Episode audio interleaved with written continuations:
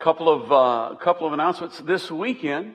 Uh, there will be a um, a one day mission trip down to Decatur, uh, Alabama, and if you would like to uh, if you'd like to be involved in that, if you'll see um, Bruce Coble following the service, there's still room for you. So if you thought, man, I'd like to do one of these mission trips on these days, this won't cost you anything. They're providing the food, they're providing the materials.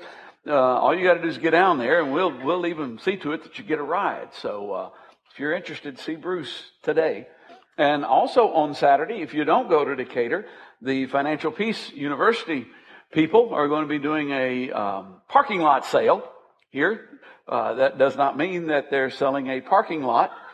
It means that they're selling stuff on a parking lot, and um, it's mostly their stuff. And so, if you um, uh, if you're available on Saturday, come by and check it out. See what, uh, see what they've got.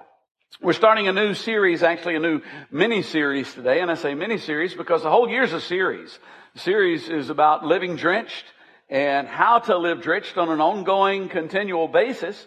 Uh, the, this mini series in particular is going to focus on the Word. Would you stand with me and let's read the Word? Yes. a passage from Psalm 19. The law of the Lord is perfect, refreshing the soul. The statutes of the Lord are trustworthy, making wise the simple. The precepts of the Lord are right, giving joy to the heart. The commands of the Lord are radiant, giving light to the eyes. The fear of the Lord is pure, enduring forever. The decrees of the Lord are firm, and all of them are righteous. They are more precious than gold, than much pure gold. They are sweeter than honey, than honey from the honeycomb. By them is your servant warned. In keeping them, there is great reward. Father, I thank you for your word, and I thank you for the, the power that's in it. I thank you for the reward that's in it. I thank you for the presence of the Holy Spirit here today. I pray that you would um, make us people of the word. Help us to hunger for the word. Help us, Lord God, to, uh, to not play games with the word, but to be serious about it. In Jesus' name, amen. You may be seated. The Bible is the world's most dangerous book. Um, dangerous on a, on a number of different levels. Uh, dangerous when it's misused or, or partially, selectively uh, quoted. Um, several things come to mind in that regard. Uh, there was a time when it was used to uh, uh, endorse slavery in this country. Uh, selectively quoted, misused. Um, the Crusades, it was uh, used to promote those. That didn't exactly end up going very well, ultimately. Um, in this country, once again, manifest destiny is um, kind of used so we could drive people off their land and do things like that. So when it's used in that way, that's dangerous. When it's used in the right way, it's equally dangerous, only it's good dangerous. Uh, it's dangerous to the, uh, to the evil one. It's dangerous to the, uh, to the, to the rulers and controllers of this world because it, it, it brings light and truth and freedom. It breaks bondages. It brings hope. And hope is uh, the second most powerful thing that exists. The most powerful thing is love, but the second most powerful thing is hope. Because when people got hope, they'll do something. Uh, when they all they have is despair, they get very complacent or compliant. I guess is better the word. So the Bible is a very dangerous book. But just because something is dangerous doesn't mean that it necessarily should be avoided. Uh, fire, fire is a dangerous thing. Uh, but at the same time, it can also be very useful. Water, it's a very dangerous thing. Uh, yet we're talking about living drenched, uh, which is a good idea. Uh, even livestock and certain vegetables can be dangerous. Broccoli is particularly dangerous. Uh, just, just wanted to make that known out there, though not as dangerous as Brussels sprouts. And so all of these things can bring danger into the world, yet even more dangerous would be living in a world without them. Because you couldn't. You simply would not be able to.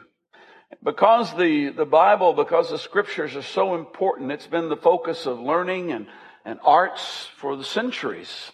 Um, in an age, an age of general illiteracy where most of the population was illiterate. There, uh, pu- the public reading of the scriptures was extremely, extremely important.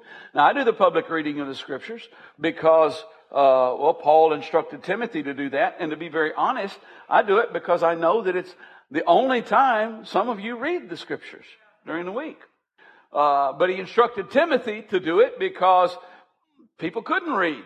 Or if they could read, they didn't have the, the resources, the finances to, to purchase something that expensive. And so people used to come to church very much because they were hungry to hear the Word of God. And that was, that was their only opportunity to actually get to do so. And the arts were used, uh, stained glass and, and um, sculptures and, and, and paintings. Very often, I mean, obviously art is art for its own sake, but oftentimes these were, these were teaching instruments. Uh, the, the, people would, would look at the stained glass and they would go, that, that Christ rose from the dead. There were, there were soldiers at the tomb there. They couldn't hold him in. The Holy Spirit was present at the time and they would use these, these uh, illustrations as, as teaching moments. And then, uh, in the middle of the 15th century, Gutenberg came along, invented the uh, movable, movable type printing press, and the Bible started to be available to regular people. And when that happened, the desire to be literate, to learn to read, skyrocketed. Uh, people all of a sudden were not content to just know how to milk their cow and how to um, uh, plant their broccoli or whatever it was they were growing out there. Uh, but they, they wanted they wanted to learn. They wanted to be able to read because the Bible was now available. It's something they can do. It's a powerful thing. Did I mention that it can be dangerous and that it actually can loose things in this world? And though uh, it's written not in, in our language, written uh, primarily in, in Hebrew and Greek, uh, the Old Testament's Hebrew with a little bit of Aramaic thrown in. New Testament was, was written in Greek. Um, and early on in, in the Christian age, it was only allowed to be translated into Latin. And many people suffered persecution, and some, many died as martyrs so that the Bible could be translated into the languages of the people. Uh, a few examples. Uh, there are many, but I'm only, I'll, I'll mention three. John Wycliffe is uh, probably someone that you've heard of. Uh, in, in the late 14th century, in the 1380s, he uh, presented the first handwritten English translation of the Bible. Pretty good little job there. Uh, and while he was allowed to die in peace, 40 years after he died, uh, the church dug him up, crushed all of his bones to powder, and scattered, scattered them in the in, in the river. Uh, John Huss was, uh, well, I, I, would say Czechoslovakian. He probably didn't think of himself that way, but where Czechoslovakia is now, um, he was one of the early uh, reformers in the church who pushed for the people to be able to read the Bible in their own language. And, uh, and he, and for his trouble for doing that, in 1415, he was, he was burned at the stake while still alive, which wasn't always the way they burned people at the stake, but, but they did for him. Uh, William uh, Tyndale, most of you, uh, most of you've heard of him, know who he is. He first published a printed English New Testament. Uh, his disciples later on uh, finished the Old Testament and had the entire Bible, but uh, he he did the New Testament. He was imprisoned under horrible conditions, placed in the dungeon for the last couple of years of his life, and then he too was burned at the stake in 1536. Yet, yet for all of the effort and suffering required to bring us the Bible in our own language, we find ourselves in the 20th, 21st century, actually, almost fully literate, awash in Bibles, most, many of them free. Everybody has access to a Bible, and we simply don't bother to read it. I was expecting a hearty amen out of that, and what I got was a grunt or two. Uh, which really is what I was expecting. Yet, for all of the, uh, uh, God has given us His Word. Thousands have suffered to give us the right and the freedom to be able to read it without having to learn a foreign language. Yet the 21st century average American Christian is prone to be as biblically illiterate as our forebearers who couldn't read the Bible, who didn't have the Bible. And this basically has happened in my lifetime. In my, in my lifetime, often we don't even know the stories. Yeah. Jeremiah. Who was Jeremiah? Oh yeah, Jeremiah, Jeremiah. He was at, uh, uh, he was the whale guy, wasn't he? I mean, he was the one who got swallowed by a whale? No. One of the elders came up to me after the first service and said, Jeremiah was a bullfrog. In fact, he was a good friend of mine. okay. oh dear. Why? Why is it this way? Well, there can be, there can be little doubt that much of the reason is because we're so distracted, we're so busy, so lacking in consecration, so shallow in our, in our faith that we simply aren't interested enough. Consecration. You know, uh, we, we sang a song earlier, do it again. Do it again and do it again. But there is a thing in there where it says, consecrate yourselves to me and you'll see it. We go, oh, consecrate myself to God. That must mean I'm supposed to sing a song that says do it again. No, there's a little more involved in it than that. But we don't tend to get that deep. So, instead of actually getting into the Word, instead of actually spending time with God that way, we, we, we, we watch TV, we hear a snitch of uh, verses on some, on some um, religious programming. Uh, we see a, a Bible verse or a part of a Bible verse or something that kind of looks like a Bible verse on a, a friend's Facebook post. Uh, we, we hear something from a sermon occasionally so that, you know, we kind of know a scripture or two and we pretend that that's actually getting in the Bible. We fill our lives with so much junk and, and, and busyness, and we claim we don't have time uh, to, to get into this. And then we wonder why our lives are unfulfilling and shallow and empty. Well, Jesus in, Ma- in Matthew 4 4 basically explained it. He said, Man doesn't live on bread alone. On every word that comes out of the mouth of God.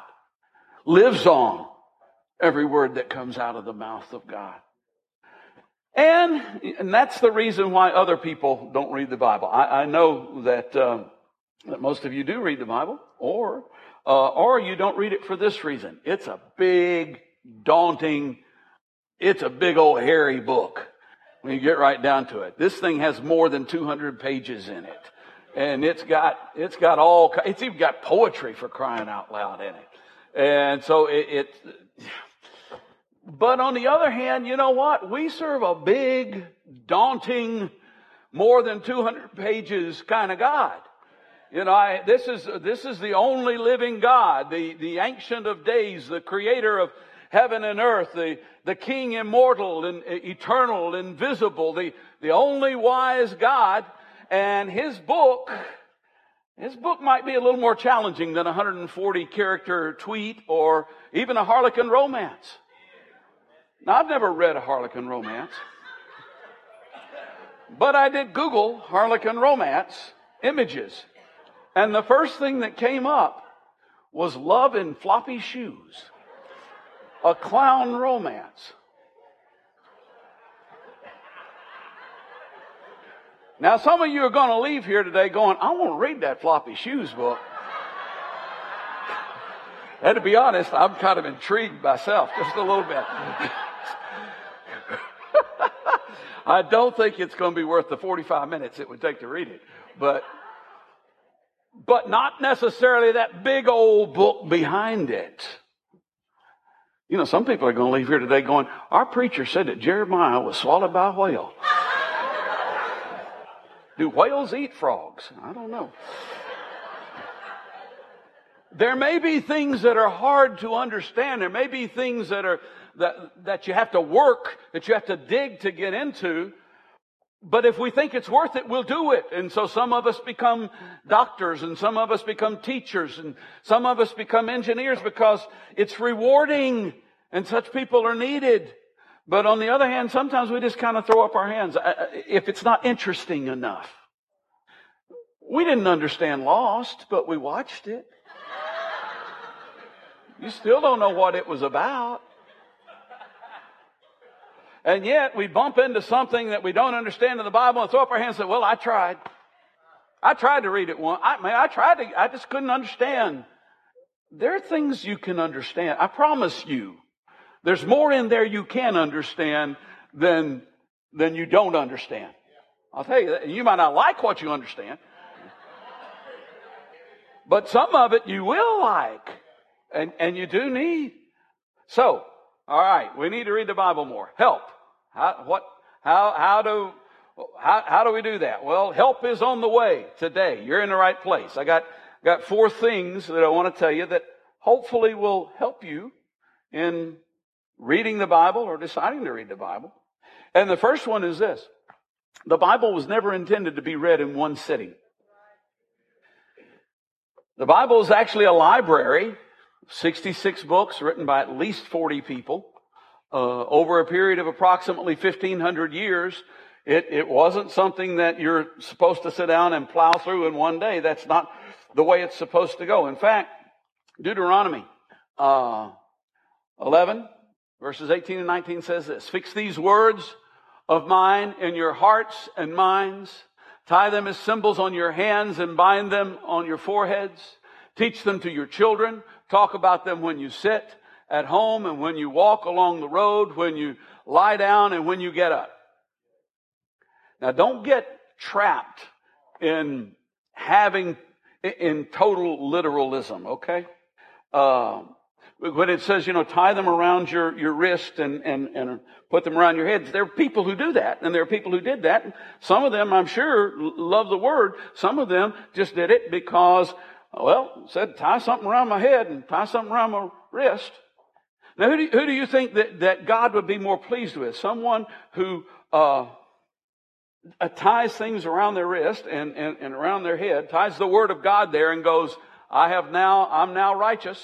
Or someone who maybe doesn't have anything tied around them, but loves the Lord their God with all their heart, soul, mind, and strength, and loves their neighbor as themselves.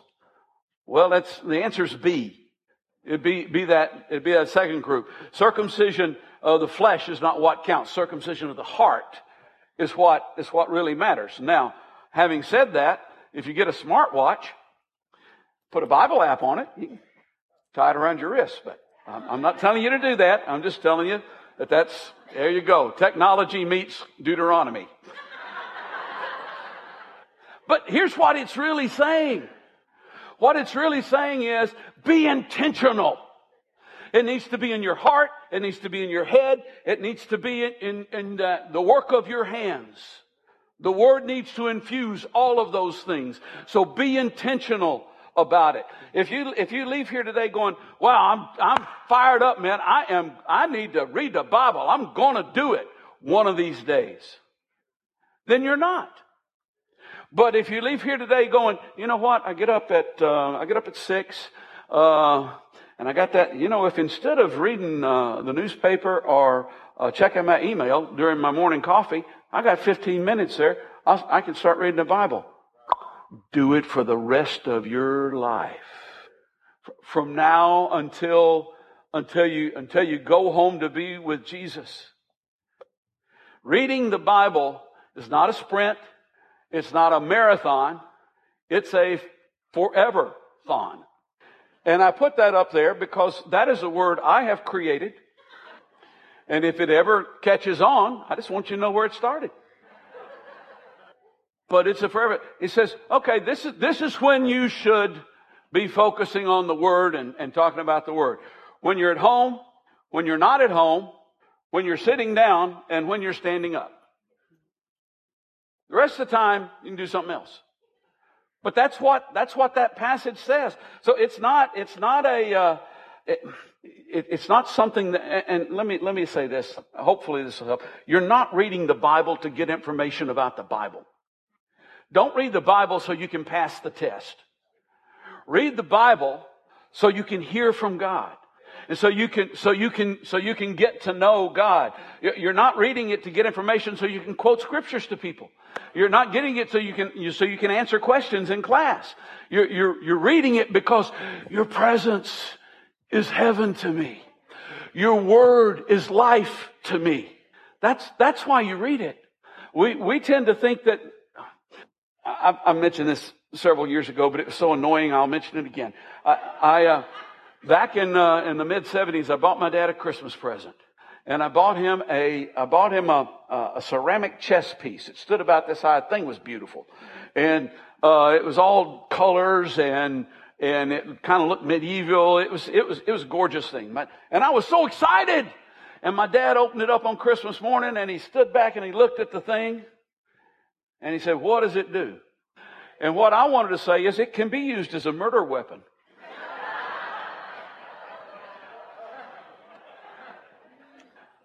And we think, okay, I got to read the Bible because I got to learn some stuff. No, you, you, you, you want to read the Bible because you need to know somebody. Not just learn some stuff, but, but have a relationship with someone. The Lord God. So that, that's one thing. Uh, second thing, uh, get a translation that speaks to you. Um, get a translation that speaks to you. Don't be bullied into thinking you've got to use one particular translation or another particular translation or anything like that. Uh, get one that speaks to you. Now, why are translations different? We're, we're of the notion that, you know, that pretty much in everything, if this is right, then that's got to be wrong. You know, if this is the translation, then this one can't be. Uh, it's, it's far more nuanced than that. Uh, translations are that, human language is a dynamic thing for one thing. When I was a kid, when I, when I was a kid, uh, probably really until, up until about my late teens, uh, the word gay had no sexual connotations whatsoever. None. Now, it, today, it's the first thing you think about. But back then it didn't. When my parents were kids, the word cool had to do with atmospheric temperature. And it still kind of does, but it basically means, I like that. That's, that's, you know, that's, that's a neat, that's a neat thing there. Uh, I was neat. Uh, anyway, uh, we use, we use love to cover uh, at least four Greek words. Now there's at least, there's six or eight words that the Greeks use for love, depending on which Greek you're talking to. But four primary ones, storge, which is, uh, uh, paternal love, eros, romantic love, philia, which is friendship kind of love, and agape, God's love, his, his unconditional love. And we use the word love to, to cover all those. So it really gets confusing once you start going between languages. Uh, 1 Corinthians 13 uses the word love to cover God's agape love. Unless you're reading the King James Bible, which uses what word? Charity. And when you hear the word charity, what do you think of? I don't know. Charity. You know, that's, that's charity. So language is, I'm not saying that to, you know, to slam the King James. I'm just saying language is dynamic. Uh, there, there are things going on with it all the time. And so translations are necessary. Which translation is, is best? Well, I'll tell you. I've got the answer to that. Uh, no, I, actually, I don't have the answer to that on that page. I'll tell you the answer later. Yeah, that's what happens when you use. I, did you do something to my clicker, Scott? Okay, just just wondered. Uh, first of all, I want to also say about translations that there are two main theories of biblical translation, and this is why some passages are different. And these are the two theories: formal equivalence or dynamic equivalence. Those are the fancy words for it. And so, if you want to learn some fancy terms, that's that. What it really means is word for word or thought for thought. And some go, well, the way to really translate from one language to another is you find this word and you find which word matches it the closest and you plug it in. Others will go, well, the best way to do it is go, what are they trying to say? And then let's say it that way. And when, and when it comes to word for word or thought for thought, virtually every biblical translation is somewhere in between this. Some, some get over more to one side. The King James is fairly close to this side. Some get over here. Can anybody say the Message Bible uh, is is is over here? Uh, so that's what that's what uh, um, uh, the the um, the theories of biblical translation are. And the best translation, now I'll tell you which one it is because I'm on that slide. The best translation is the one you will read. That's really, that's really what it amounts to, is the one you were reading. Now for myself, I, uh, I, I love the NIV. I was, I was brought up, I was brought up with the King James, but when I came back to the Lord, the NIV was just being, uh, was just being published, the New International Version, and it just, you know, it, it speaks to me. There are passages I love in the King James. There are passages I love in, in, in the Message Bible, but the one that I really like to read the most is the NIV, which is really kind of here in the middle, uh, because for me, uh, I don't want the language to get in the way. And there are times when I'm reading the King James that I go, oh man, that is so beautiful. You know, that I'm, I'm really focusing on the language. Now I'm just talking about myself. And then when it comes to the message, uh, if I'm, if I'm reading a whole lot of it, I, I begin to realize, uh, Eugene Peterson, you just took 150 words to say what I think God said in eight. Yeah. And so, you know, that, that kind of, I, I begin to focus on the words. And, and to me, the one that speaks to me, the NIV, just kind of gets out of the way and lets me hear from God. You may be different. Find out which one really speaks to you. Which, which one, which one flows through you. And, and don't go, well, it, you know, I'm, I'm voting for the pastor. You're not voting for anybody. What you're doing is you're finding out how God speaks to you the best. That's what you need to do. Now, third thing that you need to do is get, get yourself some help. Get help. And, and I'm not suggesting that you buy some commentaries. I, I, they can be useful, but I rarely find them inspiring. And oftentimes I don't find them insightful. What I mean is you should ask questions.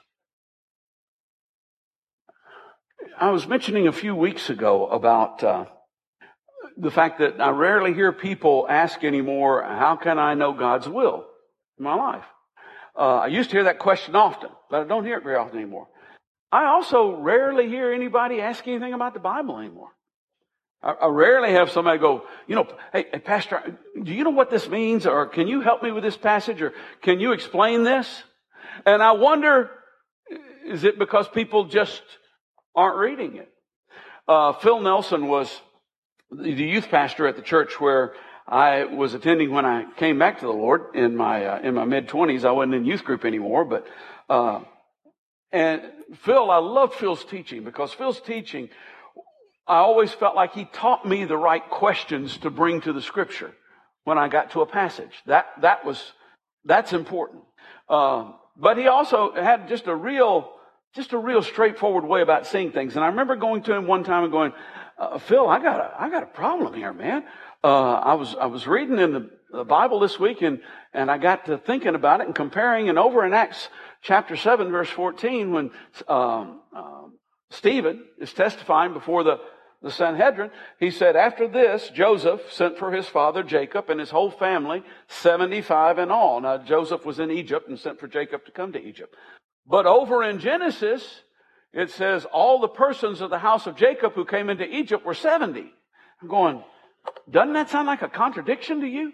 I mean, that, that, I've got to explain that to me. And, uh, you know, there were several tacks Phil could have taken on that. I've since come to learn, but he took the best one. He said, I've always thought the reason why Acts said that Stephen said that Jacob went down to Egypt with 75 is because Stephen said that Jacob went down to Egypt with 75. and I thought, wow. Not, not, I mean, that actually makes the the veracity of the Bible more real to me because this clearly isn't a book that somebody went through going, oops, when are we going to make that match this and, and we got to line this up with that. No.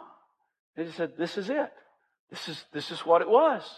Uh, you're going to go through the Bible if, if you, if you do, and there are going to be things that, uh, there are going to be things that you don't understand, and you might not understand the second time or the third time. Ask somebody. Uh, we're supposed to be talking about this, people. Well, I mean, when, we, when we're at home and when we walk along the road, when we sit down and when we, when we stand up, I mean, we're supposed to actually be talking about the Word. I'm actually distressed by the lack of questions concerning the Scriptures because we don't ask questions about things we aren't interested in. or things that we just simply don't know enough about to ask a question. You remember being in school? Some of you are there now. You remember being in school and uh, the teacher gets up to discuss uh, the very boring book that you're going through at this point in time, and uh, ask a question in the classroom about, uh, well, what did you think about the scene between Ben and Lenny? And everybody's, because everybody's kind of hoping somebody else read it. You know that feeling? I get that a lot in talking about the Bible. Just saying. One last thing here. It's not actually the last thing, but it's fourth point. Engage the counselor. See, the, there were over 40 people used to actually write down the scriptures, but there was really only one that wrote it. Second Peter 121. For prophecy never had its origin in human will, but prophets, though human, spoke from God as they were carried along by the Spirit, by the Holy Spirit. And likewise, Jesus says to us in John 16, 13, when the Spirit of truth comes, He will guide you into all truth. I don't know if you have a favorite author or not. People just don't read that much anymore. But if you've got a favorite author, what a kick it would be to sit down with that person and go, hey, look, when, did you notice this in your book? Or can you tell me about this? Or what's going to happen next? Or what, what's going on? You know, what a, what a wonderful thing to have the author there with you to talk about the book. You do. You do have him there with you. And so when you get ready to read the Bible, the most important thing you can do is go, Holy Spirit. I know that you've noticed, but I want you to know that I noticed that you noticed that I'm getting ready to read the Bible. Will you help me? Will you give me eyes to see? Will, will you open my heart and give me some insight? as I look here? Because He will. Oh, I will close with this. Why read the Bible? Well, a lot of us who are somewhat familiar with the Bible are definitely familiar with this verse. Study to show thyself approved unto God, a workman that needeth not to be ashamed, rightly dividing the word of truth. And I, I certainly can't say anything against that verse. I mean, that's totally legitimate. However, this verse kind of freaks me out a little bit and probably kind of freaks a lot of people out a little bit. And it all has to do with that first word, study, which is not ever, it's never been one of my favorite words, one of my favorite concepts. You get right down to it. Uh, and it, and it's kind of like you need to read the Bible so you can, so you can answer the questions, so you can pass the test. And okay, uh, but we do, we do know that Paul was writing to somebody who was charged with teaching and leading the church at this point. Uh, Timothy, that was his specific job. And, and Paul said, you need to do that. Now, should other believers do that? Yes, they should. But that was a specific instruction for Timothy. Let me give you some other reasons to read the word. Because it refreshes the soul. You ever go through a season in life where your soul's just dry? where it's just, it just doesn't, life just doesn't have its, its zest. It just doesn't have that, that ting anymore to it. The Word of God refreshes the soul. It brings seasons of refreshing. It brings seasons of renewal into our lives as we spend time in it. Not only that, it makes wise the simple. You don't have to be a scholar to gain wisdom from the Word. The, the only real requirement, now, nothing against scholars. Praise God for scholars. And, you know, I, that's, that's wonderful. But the only requirement in the Word for gaining wisdom is that you just be simple. So that you just don't try to complicate it so much that you mess it up by the time it gets inside of you. But you're just simple and you let it speak to you. You let it move in your life. And who doesn't need more wisdom? Not only does it refresh the soul and make wise the simple, it gives joy to the heart. Everybody likes joy. Everybody needs joy. Joy makes life rich. It makes life, it makes life worth worth functioning in. I mean, it's like watching Rhonda Frazier greet everybody on Sunday morning. Go, Hi! You know, you just can't do that without, without joy. That's a woman who I know reads the word every day. And what you're getting, oh yeah, Rhonda's wired kind of that way. You know, that's, that's sort of her personality. But what you're really getting is the overflow of the joy of this woman's heart as it comes out. Would you like to have a little overflow of joy? Uh, this is, this is what, this is what comes from reading the Word. Not only that, it gives light to the eyes. We tend to look at the world through the world's eyes. We, we look at the world through the world's filter. The, the, the Word will dispel the darkness, make the fog begin to clear, and you begin to see with clarity in the light. When Jesus died on the cross through the world's filter, uh, on any level whatsoever, that was terrible. Through God's filter, that was victory because the world had just been redeemed. People had just, had just been away, made to God. And that's not the only thing. There, there are many things in this world that we look at. Look, watch the news. You will not be happy. Joy will not flood your soul. And you also won't learn much. You'll learn some facts, but you won't know what they mean. Read all the posts on Facebook. That won't bring you any joy. And it won't bring you much wisdom. Take that time and put it into the Word of God and joy begins to flood your soul. You begin to see, you begin to see things for what they really are. The way God sees them. And the Word of God is more precious than gold, sweeter than honey from the honeycomb. No bad aftertaste. This is local honey. It'll even take care of your allergies. It's better. This is why, this is why we read the Word of God. Yeah, study to show yourself approved. But even if you're not much of a studier, all of these things will happen if you make room in your life in this forever thon for the Word of God. And you know, I'm not, I'm not talking, I don't care if you read it all the way through in one year or if you read it all the way through in five years. Uh, read it. Read it all the way through and read it every day. 15 minutes a day once a week, uh, uh, seven days a week, is, is, is more valuable than four hours a day, one day a week. Just telling you. Yeah, somebody said amen. Alan, but it's true. Can you give it 15 minutes a day?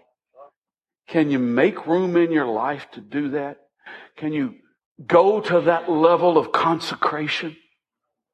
Because if you do, you'll begin to see things. He'll do it again. Would you stand with me?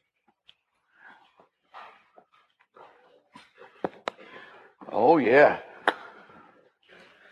We want to build our house out of straw or out of wood and get it done quick and, and then see God. Come here, God. Bless this thing. God says, build me a brick house, will you?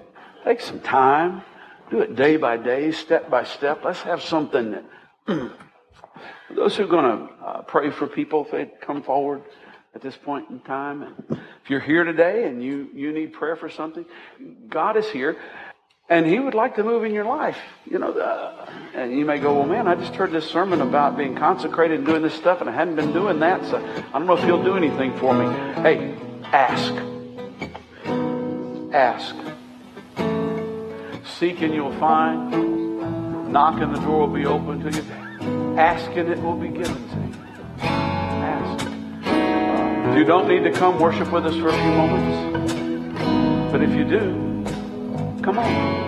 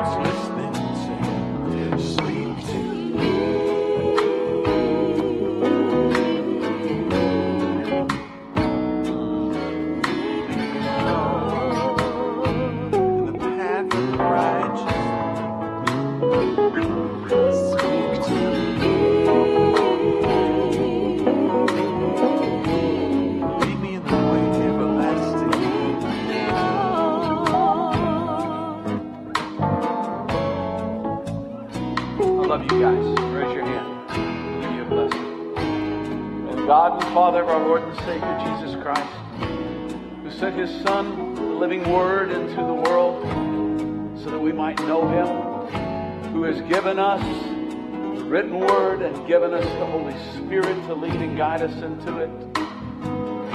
May you hunger for that word. May you find satisfaction for your soul as you search the depths of it through Jesus Christ our Lord.